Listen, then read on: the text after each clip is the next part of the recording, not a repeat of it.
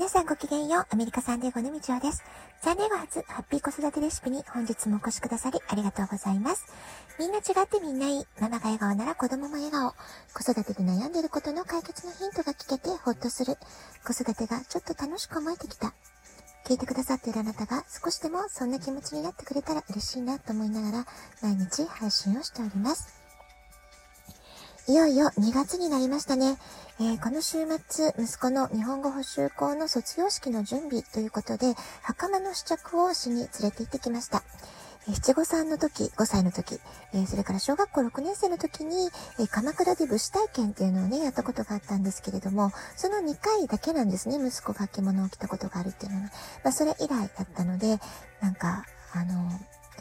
不思議な感じでしたね。大きくなったなとか、まあ、いろいろな思いを、えー、胸に、えー、試着の様子を見守ってきました。えー、実は3年前の中学3年生の卒業式の時に、えー、着物を着てみないって誘ったことがあったんですね。えー、その時は僕はスーツを着たいから着物はいいっていう風に本当に即座に断られたんです。ですから、えっ、と、高校の卒業式もきっと僕はスーツでいいよって言うかなと思ってたんですけれども、え息子の方からですね、クラスメートの女の子たちが全員袴を着るんだから、当然俺も着るでしょっていう風に言われてしまって本当にびっくりしたんですけれども、あのまあね、やっぱり大きな区切りなので、えー、みんなと一緒に楽しい時間が過ごせるといいなっていうふうに思っています。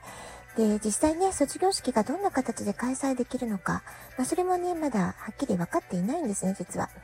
えー、ですけれども、まあ、長年楽しいことも、バイリンガルの学習で苦しかったことも、まあ、いろいろな気持ちをシェアしてきた仲間たちと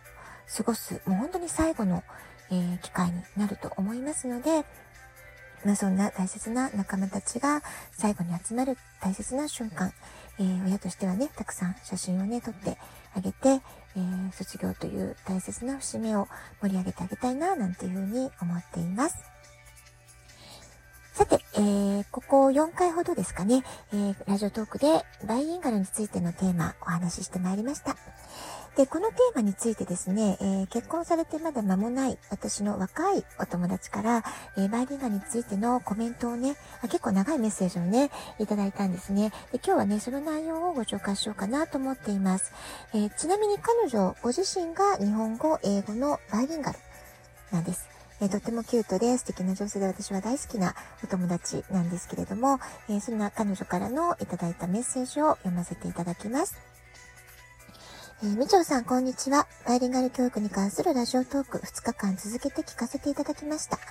今までは子供を育てるとしたらバイリンガルに育てたいなぁと、ただただ漠然と考えていたので、バイリンガルの定義やレベル分けなどの話を聞いて、目から鱗な瞬間でした。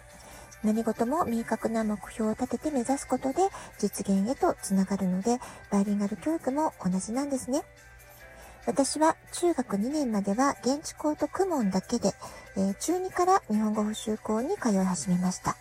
公文は弟も私も嫌々で、宿題のドリルをファイヤーブレースで燃やしちゃおうなんて時もありました。かっこ笑い。えー、日本語補習校ではそれまでの公文とは違い、みんなも一緒に頑張ってるということが実感でき、漢字コンテストに向けて漢字を猛勉強し、クモンとは違うスピード、感覚で漢字を習得したことを今でも覚えています。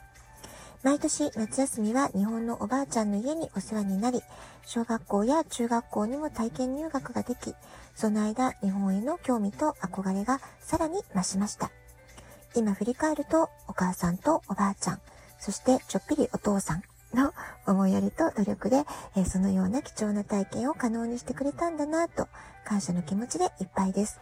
自分の子供にもぜひ同じ体験をさせてあげられたらなって思っています。息子さんも日本の音楽やアニメを通して日本への関心や日本語力が維持されているようで嬉しいですね。でも何よりのモチベーションはみちほさんなのではないですか？大好きなママが一生懸命受け渡してくれた日本語や日本の文化をきっとこれからも大事にしていくと思います。ということでね、本当に素敵なね、メッセージをいただいて、すごく嬉しかったんですけれども、えー、このお便りをね、いただいた後に、えー、昨日、おとといと、バイリンガルのメリットとデメリットについて、えー、このラジオトークでもね、また追加のお話を配信させていただきました。で、このね、バイリンガルのメリットとデメリットってことについても、えー、まあ、彼女とのね、メッセージのやり取りの中で、えー、再び彼女の体験談、ご意見っていうのをいただいたので、えー、こちらもね、ぜひ貴重なお話なので、え皆さんにシェアしたいと思っています。あの、彼女のね、了承いただいてますので、えシェアさせていただきますね。では、ちょっと読んでみます。バイリンガルで良かったなと一番思うことは、えー、言葉の架け橋で人と人とを、えー、つなげられた時の喜びですね。バイリンガルであることで人の役に立てる、感謝されるというのはお金に変えられない気持ちです。あとは両親だけではなく、おじいちゃんやおばあちゃんとも日本語で会話できることはかけがえのないことです。デメリットとしてすぐ頭に浮かぶのは、日本語も英語も話せるけれど、実はどちらも中途半端になっているのでは、と自分を疑ってしまったりすること。アメリカと日本の文化についても同じです。どちらの文化も理解しているつもりだけれど、日本で生まれ育った日本人に比べると、日本の文化への理解力は劣るな、とか、また、アメリカで生まれ育ったアメリカ人に比べると、アメリカの文化への理解力も劣るような気がして、自信をなくしそうな時もあります。でも、そういう時は、母の友人が言ってくれた言葉を思い出します。ハーフの私に、あなたはハーフではなくダブルなのよ、と言ってくれたのです。それは国籍などを超えて、言語や文化にも通用するのだ、と自分に言い聞かせています。ということでね、本当にすごく素敵な、えー、お手紙をいただいて、私は本当に嬉しかったんですけれども、えー、このね、お便りお聞きになった皆さんはいかが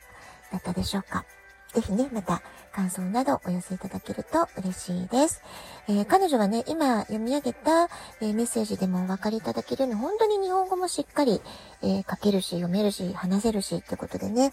あの、私からすると素晴らしいなって思うんですけれども、えそんな彼女でも、なんかね、自分を疑ってしまったり、自信をなくしてしまう時もあるんだなってことがね、私からするとすごく意外だったんですけれども、えまあ、先日、バイリンガルのメリット、デメリットで話したこととね、ちょっと重なるお話もあったんじゃないかなと思います。で、彼女とはですね、えー、ベリーダンスのクラスで出会ったんですね。えー、ベリーダンスのクラスは当時に30代後半から40代の子育て中のママさんが、えー、中心でしたので、え独身、当時ね、独身だったんですけれども、え当時独身の彼女は最年少のメンバーで、えどちらかというと彼女のお母様との方が、え私は年が近いんじゃないかっていうね、そんな話もしたぐらいだったんですね。で、そんな中でも若いのにすごくしっかりしてて、すごく気も利いて、礼儀とかマナーとか心遣いとか、あの、きっとね、もうお母様がそういうすごく気をつけてお育てになったからだと思うんですけれども、日本人のいいところをね、しっかりと受け継いでいて、えー、素晴らしいなって、そういう印象を私は持っていました。で、さらにね、日本語の小説を、えー、時間がかかるんですよって言いながらね、読む努力を続けていたりとか、本当にね、私からすると本当にすごいな、完璧なバイリンガルなんだなって、えー、感心することばかりで、当時、息子がね、小学生だったので、彼女のようになってくれたらいいな、なんてね、えー、そんな風に思いながら、えー、お話を聞かせていただいていました。で、そんな彼女が今はご結婚されて、私のラジオトークを聞いてくださって、えー、こんな風に、えー、バイリンガル子育てについての、まあ、意見交換というかね、やりとりができるっていうのも、本当になんか嬉しいなっていうか、幸せなことだなっていう風に思いました。えー、っと、前回のね、お便り紹介コーナーもすごく評判が良かったので、またこんな風にね、いただいたお便りを紹介していけたらいいなと思っています。えー、これをね、今聞いてくださってるあなたも、えー、ぜひちょっと勇気をがいるかもしれませんけれども、えー、ぜひね、なんか、えどんな感想でもご意見でも、えお待ちしておりますので、お便り、えぜひ書いてみてください。ラジオトークアプリをインストールしておくと、スマホからいつでも簡単に聞くことができます。質問を送る、ギフトを送る、どちらからでもメッセージを送ることができます。皆さんからのお便りをお待ちしております。では、今日はこの辺で、今日も素敵なお時間をお過ごしください。ごきげんよう、みちおでした。さようなら。